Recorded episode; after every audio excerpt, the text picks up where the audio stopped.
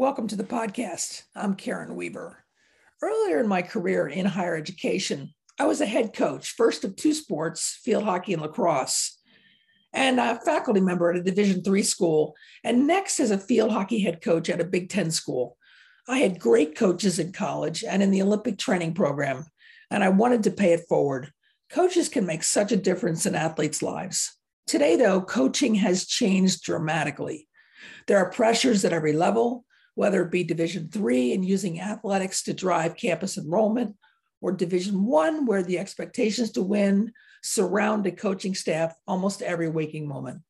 But for Division I Olympic sports coaches, there's a third pressure lurking in the back of their minds. Will my sport be dropped to accommodate the growing spending for football and or the financial pressures as a result of the pandemic? Recognizing that there is greater strength in banding together, the Intercollegiate Coaches Association Coalition, which has a great website called savecollegesports.com, launched in spring 2020. The group is comprised of 21 different collegiate and amateur sport organizations. My guests today are two of the leaders of that coalition, Greg Earhart and Kathy DeBoer. Kathy is the executive director of the American Volleyball Coaches Association, and Greg is the executive director of the College Swimming and Diving Coaches Association of America. Both have worked to represent the interests of hundreds of coaches and teams. Kathy and Greg, welcome to the podcast. Thanks for having us, Karen. Yeah, no, it's great to be with you, Karen. So Kathy, let's start at the beginning. Take us back to the early days of the pandemic in March of 2020 and the state of college athletics at that moment. If I remember correctly, it was the Ivy League who canceled spring sports first. And of course, there was no March Madness, but take us back.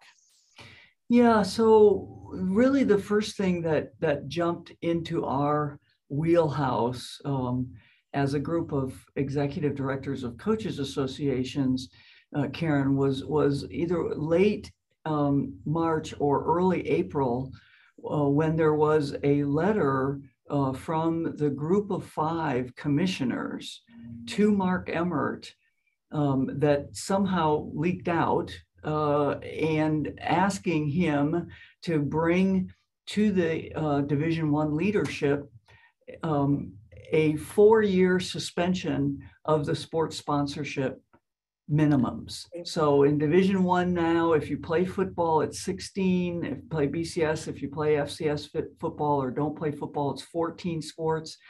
And this was a proposal to say, hey, for 4 years, let's take this down to 13 sports. And this, of course, was way more than a shot across the bow for us. This was a cannonball falling in the middle of our boats, in that we knew very, very little about the pandemic at that point. We knew March Madness was canceled, but we didn't know what was going to be the other fallout. And this was, okay, folks, here's what's going to be the fallout is administrators are going to look at their athletics departments and they're going to look at which sports they can try and get rid of. And so that was a really scary time. And we banded together with something that all of a sudden all of us could agree on and started to save our sports through the Intercollegiate Coach Association Coalition and did fight off, again, credit to Grace Calhoun and the Division I folks who then made the statement saying broad-based sports programming is in our DNA, we're not going there. And so that was really what I remember from March and April. Greg, how about telling us about the swimming world? In 2020, it was supposed to be an Olympics year in Tokyo, and the preparation for many Olympians is heavily dependent on college programs. What was happening in that moment? You know, not much. I think the easiest way to describe it was just almost suspended animation. You know, the season was suspended, and it's funny to think that this is almost 2 years ago, but we were hosting our national championships, and I turned to our staff and I said, we're going to get through, but I think the women's NCAA meet next week is going to get canceled mid-meet. I don't think there'll be a men's meet. And 24 hours later, We were the last college sporting event to take place in 2020, and we did time trials as long as kids wanted to do them that night. But we were told by the host that you got tonight, and then we're shutting everything down. And then, you know, from you look that, so you suddenly take everybody out of their routine, and our coaches and our athletes are used to routine. They build on routine, and everybody turned their eyes to the Olympics, and you kind of have to work backwards. So USA Swimming is waiting on the IOC. You know, the swimming world is waiting on USA Swimming. What will happen with trials? There's just a sense of uncertainty at every level. And as we look at it now, I think the thing that's the takeaway is just how emotionally challenging is it for something like that. We often talk about how tough it is for student athletes to transition after their career ends. But what happens if your career was just pulled out from under you? And, you know, how do you train when you don't know what the next competition is? How do you coach and recruit when you're suddenly thrust into a dead period? It was just a great sense of suspended animation, I think, for our coaches. I think for us as an association, you know, Kathy's right. Like we were hitting the ground running in terms of just making sure that we're taking care of everything that we need to take care of, and making sure that we're putting up sandbags because we knew that it was going to be a challenging environment. So for both of you, share with us, with our listeners, the kinds of conversations you were having with your membership throughout the spring and summer. At that point, the NCAA was only able to deliver 1/3 of the normal revenue distributions to schools from March Madness, leaving many schools with massive deficits of $20 million, $30 million, $40 million or more in Division I. Kathy, you want to go first? Yeah, you know, one of the things that is a constant challenge, Karen, for the ICAC is to fight the very, very human instinct to go into a Hunger Games mentality. There are limited resources on even the richest campuses, and sports compete for them with each other. And our coaches hire us to represent our sport and to lift it up, not to say, hey, let's all cut back together. What? You know, oh, I can't because of this. We can't because of this.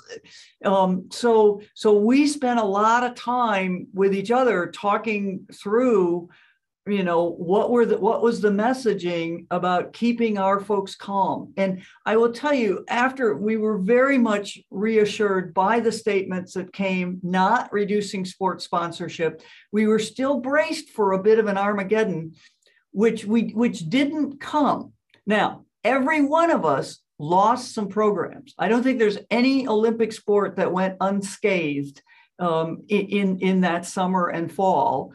And when Stanford dropped 12 in a day, we all stopped breathing. You know, we did in men's volleyball, I know wrestling. I mean, we just all stopped breathing because here was a Power Five that was saying we can't afford what we're doing. Right.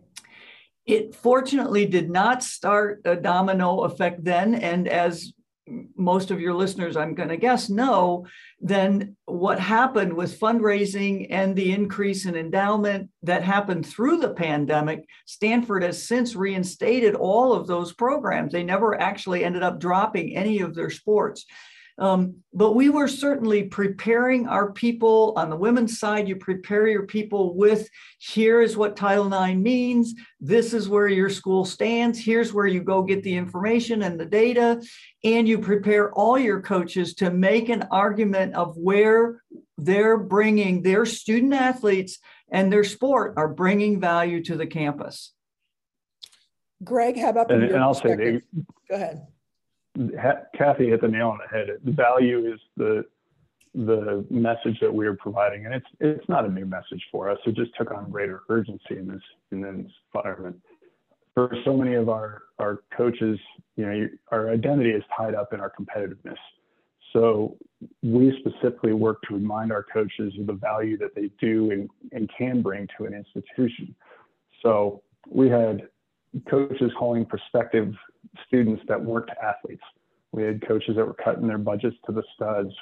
You know, we also reminded coaches that they are, among other things, really mental health experts, they just have to carry a stopwatch and whistle, you know, and they're very valuable to the ability of students to thrive on campus.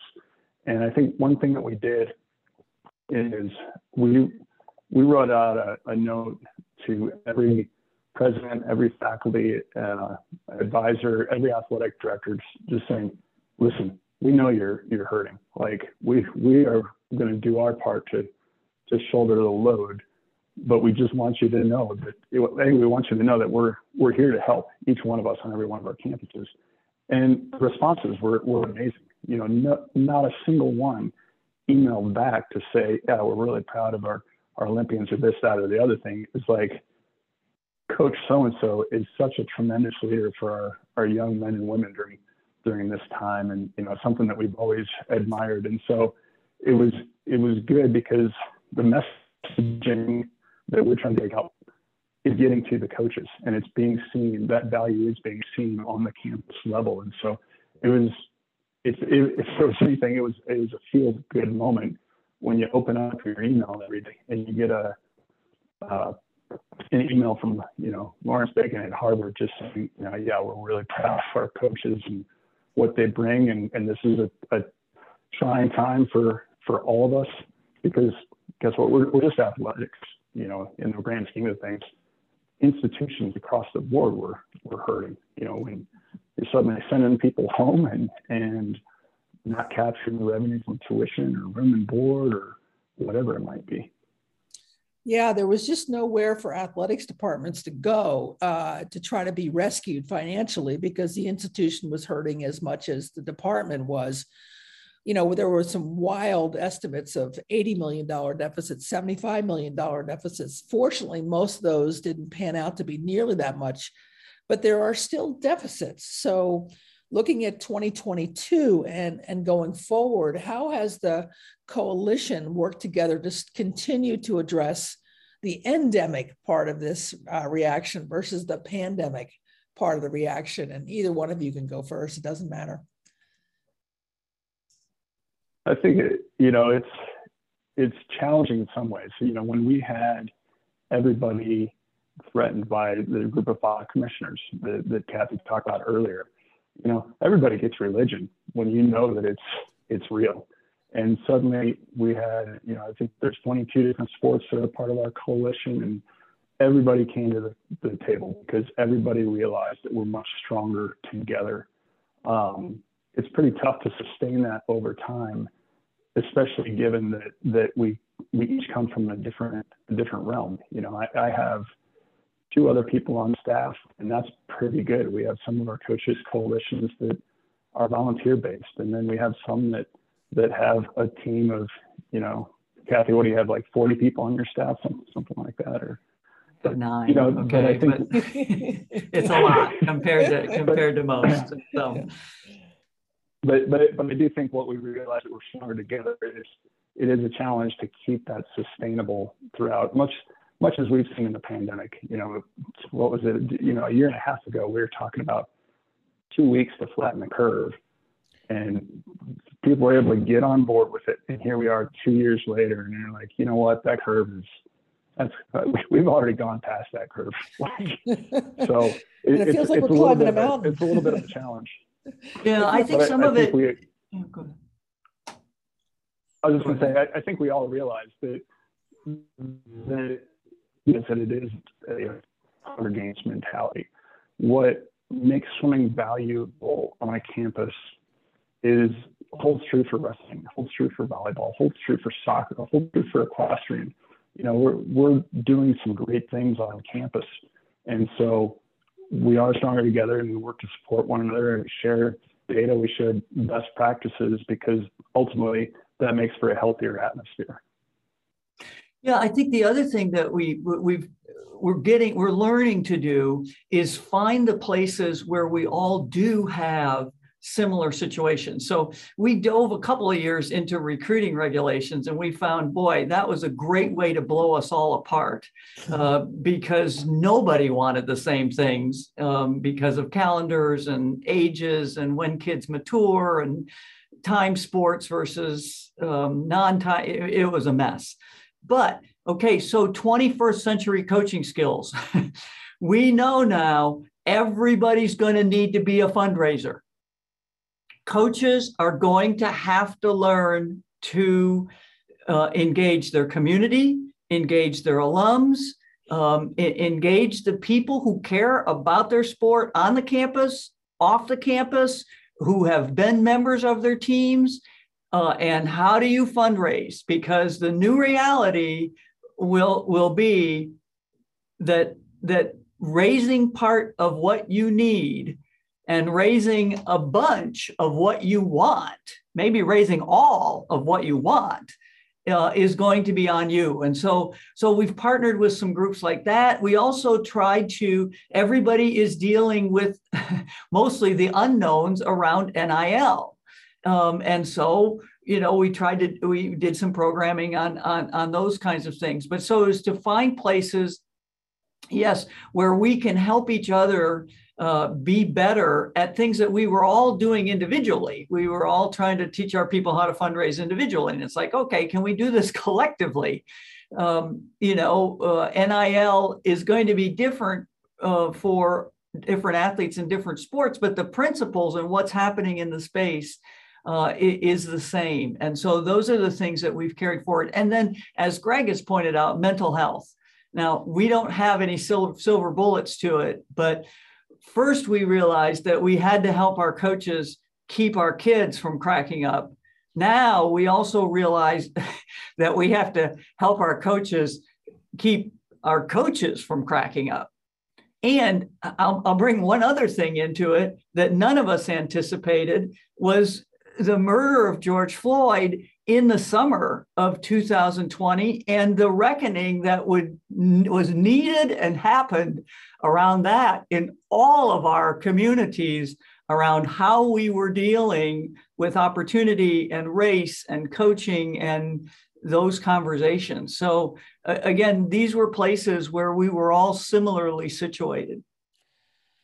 You know, one of the questions I wanted to ask you guys was it like herding cats, you know, trying to get 21 different coaches associations, but it sounds like you really worked to find some common ground where you could all agree. And I completely understand the desire to keep the mental health of the athletes first. Do you have any recommendations for campus senior leaders who are also concerned about the mental health of their staff, of what you've been doing with the coaches to help them stay interested in the profession, stay in the profession, not to get burned out, to still have the passion for the game?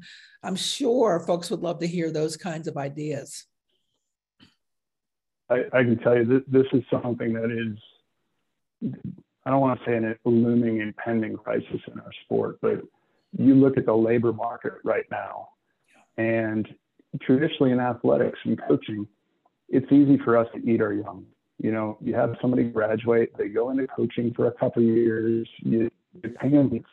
We're not talking about folks that are offensive coordinators at SEC school. They're paying the dues and they're not making much money. And after a couple of years, they decide this isn't what I want to do, or the sport decides, you know, maybe this isn't the best thing for you. Or the other way, you're like, I'm all in on this. I'm gonna. Nobody in swimming or wrestling or volleyball signed up to get rich by this.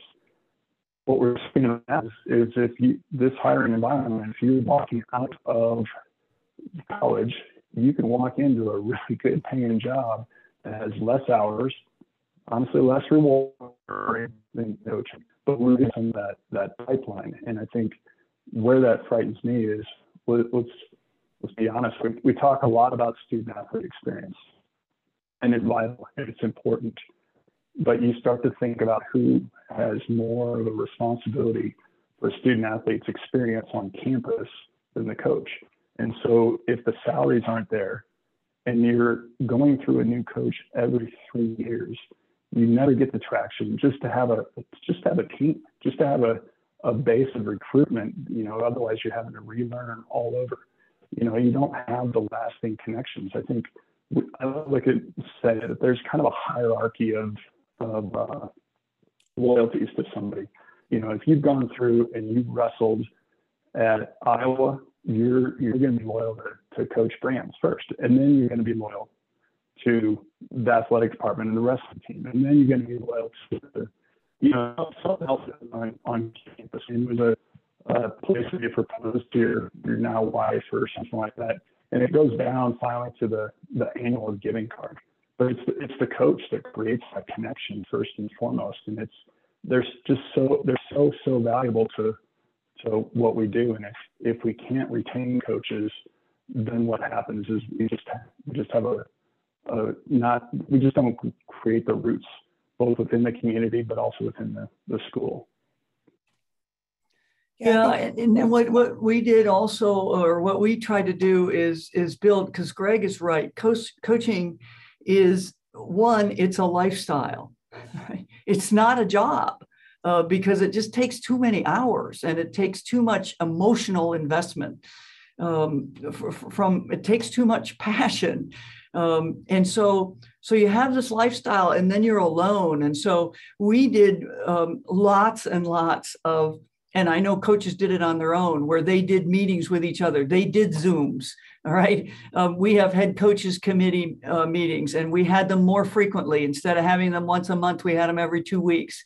Coaches got together with their colleagues in their leagues, who they're usually trying to beat their brains out, but they got together on Zoom calls. I mean, we said there was more crying in coaches' meetings during the pandemic than at any time during the 15 years that I've been at the ABCA. And some of it was around the hard conversations, this racial reckoning that we were going through, having to look at ourselves differently, having to look at how things that we had taken for granted that were painful and hurtful to others in our community.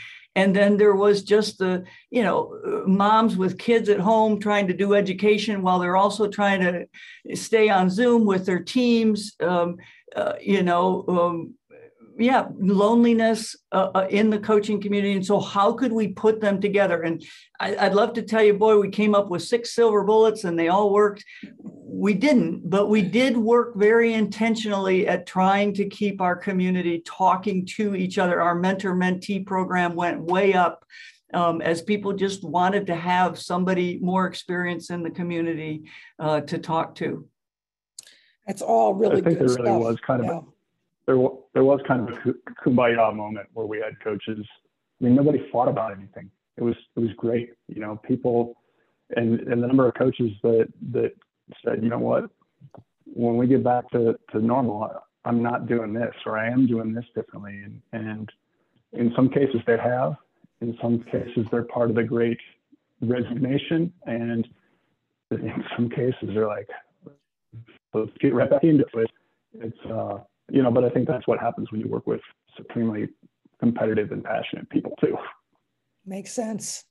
Let me shift gears a little bit and say your organization certainly has expressed your concerns to the NCAA about how sports are financed, and particularly in Division I, but I think the FCS example brings up a good point. What do you want senior campus leaders, especially those with direct oversight of athletic departments, to understand about the current imbalances that exist in the ways college athletic departments are currently structured, greatly dependent upon football and basketball to drive revenues? Well, one of the things that I think we collectively talk about quite a bit is we want people to be able to do the math right, okay? So when you have a team of 20 or 25, 15 to 20, many of those students are paying a significant amount of their own way, and that needs to go into the calculation. The other thing to look at is with enrollment now across the country dropping because of the smaller number of college students, and as Greg has pointed out, because of the easy access to jobs, college enrollment is going down. And so there are a lot of colleges and universities, even at the Division I level, that are dropping enrollment quite consistently. And intercollegiate athletics is a way to bring students to your campus, not just the students who are on your varsity team, and not just the ones who are on scholarship. So you have the walk-ons that are fully funding their own way, but you also have summer camps that is bringing a lot of kids to your campus, some of whom are going to go to your campus. You also have this person out there going all over the country, traveling more than anybody on your faculty. Maybe your deans do this much travel, who is out there bringing your brand to the rest of the country. It's certainly to the rest of the state and to the rest of the area. And when you cut sports, I mean, there's lots of pro formas out there and numbers that it's easy to show that when you cut sports, actually, at times, the institution is going backwards. You're cutting sports to save money, but you're actually cutting students, and your entire institution is getting smaller. So you're trying to grow your revenue by cutting off your students. So some of it, is, and we want to actually talked about it yesterday, prepare a white paper that we can send to college leaders to show with this argument and to show how, when you're valuing your athletics department, please put these things in the mix. I wrote an article for Forbes about 4 or 5 months ago about that very topic. I took the University of Michigan's field hockey team and figured out the average in-state and out-of-state tuition based on the rosters and how much tuition most of those student athletes were paying. It was over $800,000 that those athletes were paying to the institution that was not being accounted for in the revenues. So I understand exactly what you're saying. It really makes a lot of sense.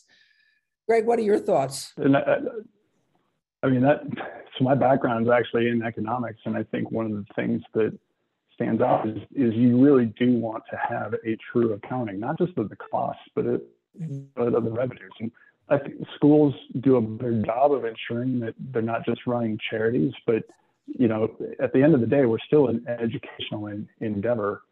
But to Kathy's point, I kept track of this, and last year is, I should say, 2020, the number of teams that were cut.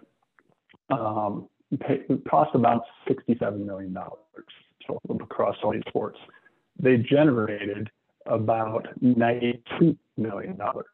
And so when you think about sports and you think about what that does, we often hear the phrase, there's 400,000 NCAA student athletes, and most of them would go pro in something other than sports. Well, most of them also don't get scholarships.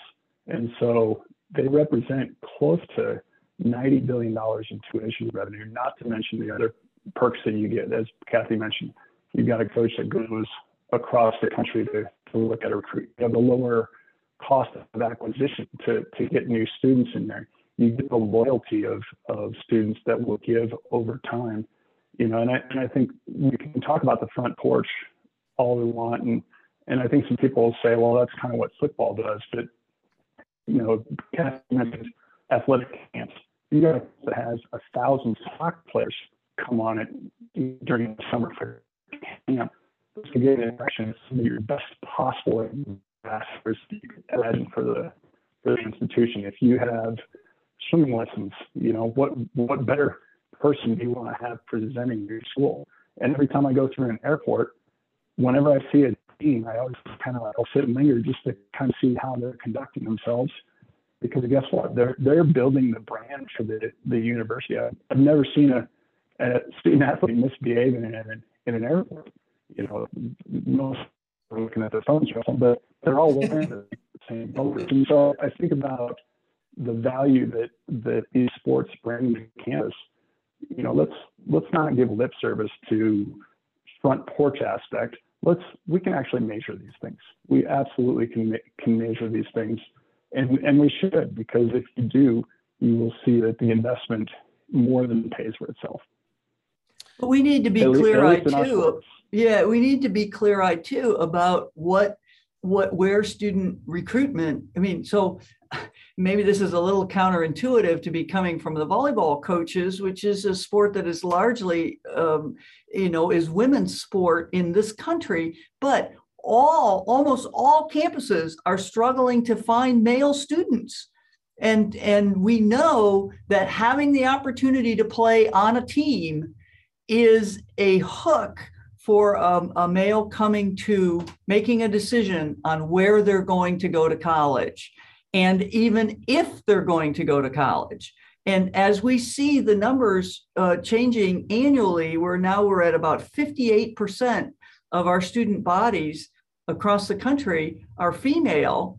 And I realize you have Title IX complications in this, but what we're seeing lots of growth on the volleyball side in men's volleyball, because it adds, you already have a gym, you already have nets, it's in a different season from the women, and it adds another 15 to 20 male students, again, many of them paying their own way with only 4.5 scholarships maximum for men's volleyball, paying their own way to be part of your campus. And those are numbers that, and we're seeing that growth in across sports. Yeah, makes sense.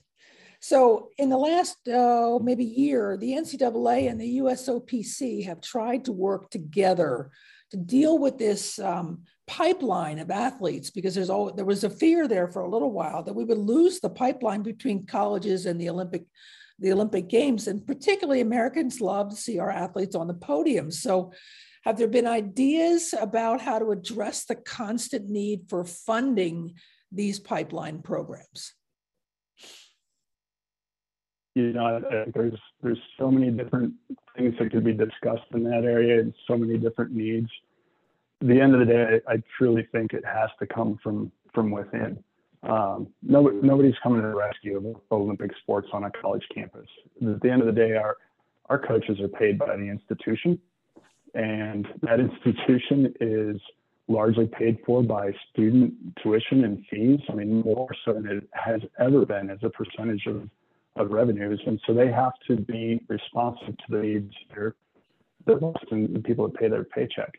So I don't think anybody's coming to the rescue there. I think there are ways where coach associations can provide the expertise within the collegiate environment to support things like the USOPC or NGBs. But I think we have to look within to help ourselves. Everyday sports is losing eyeballs and youth participants. Are we going to be on the Olympic podium less frequently? Most likely, yes, because if you look to Paris now, something like half the medals are going to come in college sports, or come in events that aren't college sports, you know, rock climbing and breakdancing and surfing and skating. So, you know, I think something like that, we're going to be successful because we have the best pipeline, but we are most successful when that pipeline is broad. And certainly in swimming, we've seen that. We've had in Kentucky, UC Davis, and Wyoming put people on the United States Olympic team, not just the International Olympic team. And it's great, schools pay for it, but I come back to saying our coaches' salaries are paid for by the schools, and they provide a lot more value than just the number of clicks and likes that you get from putting somebody on the team. I think the other misperception out there is between the two organizations with each other.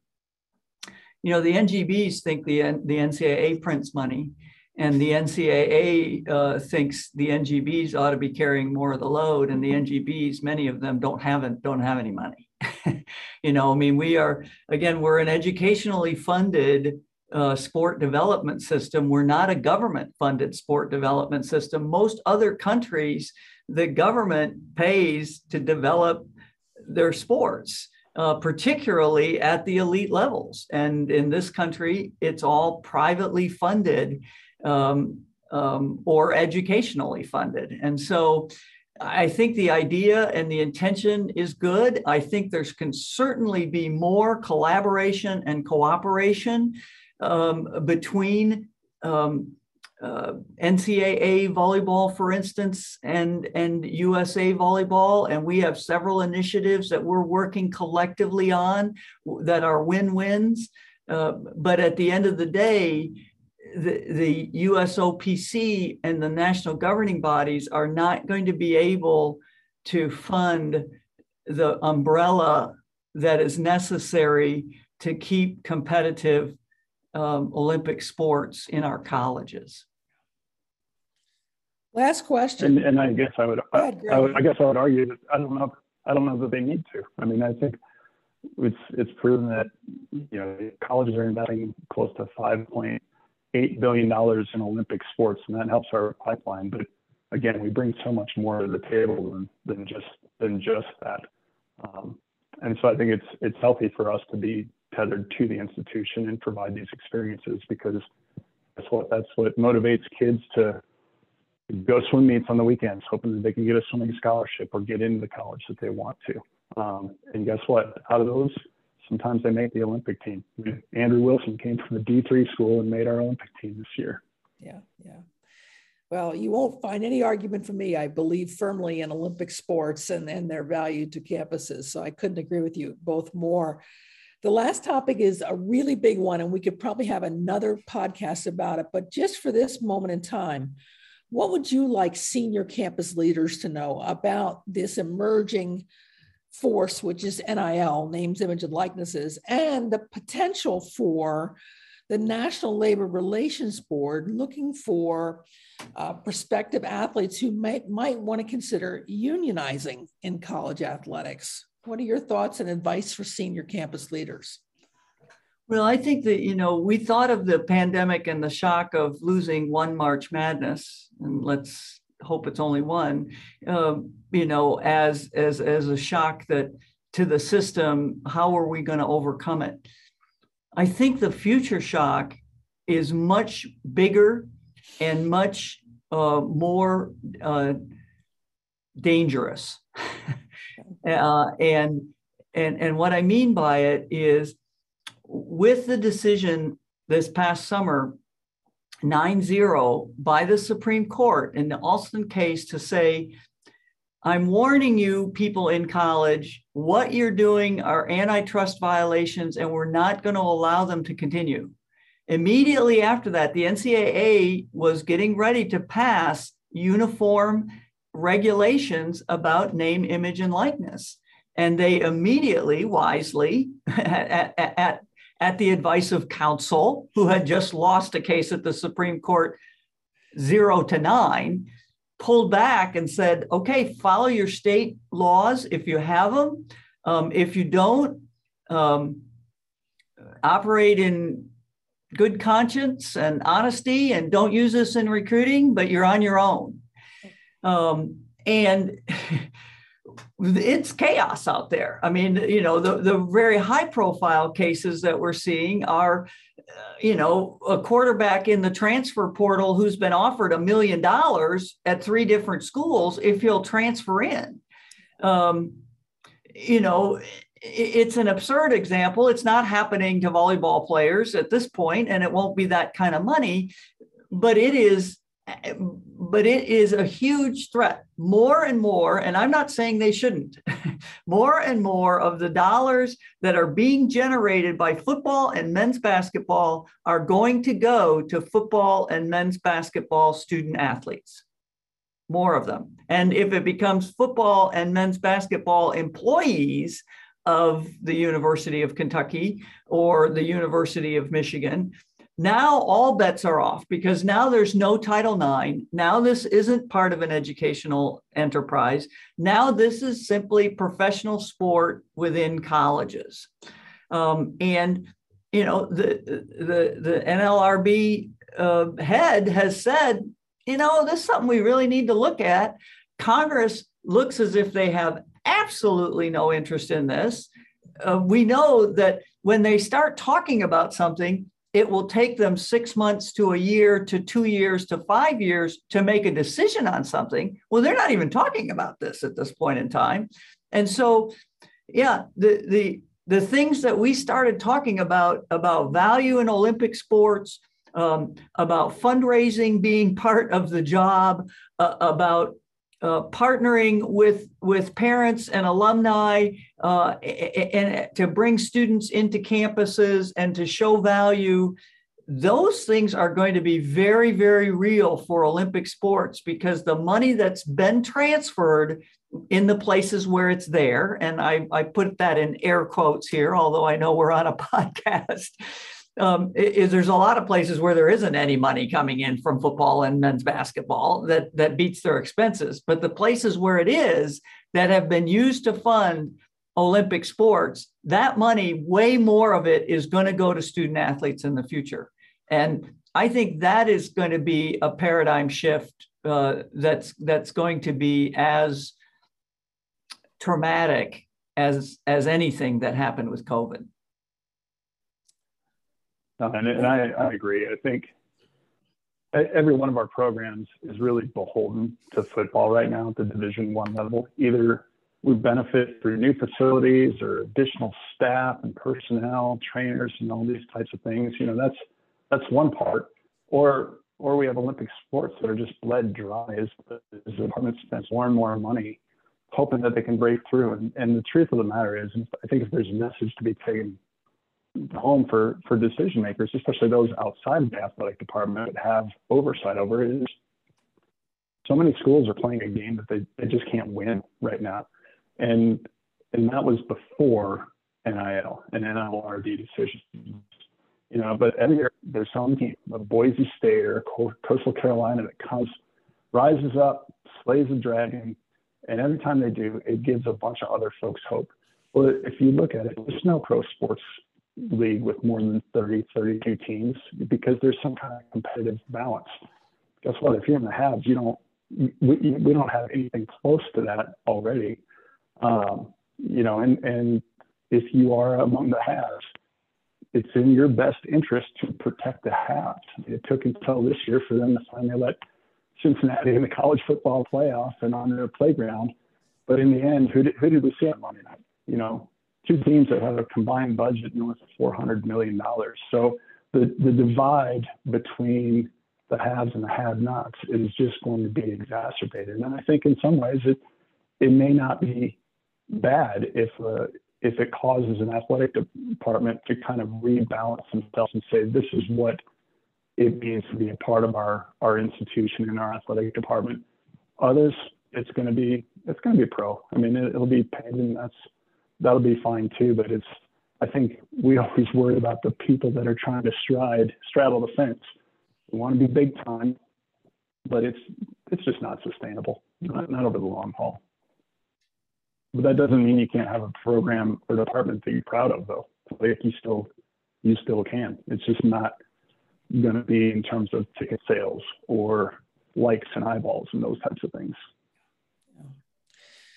Well, I want to thank you both for giving us some insight. I think it's really important to hear how coaches are feeling about this unusual time that we are in, coming through a pandemic, hopefully, looking at the financial gap widening and widening, and the enrollment pressures and financial pressures that institutions face. And I think it's important for senior campus leaders to hear from coaches associations so that they can factor in their opinions and thoughts and values that they bring to campus. So Kathy and Greg, thank you so much for joining us today and giving us some things to really think about.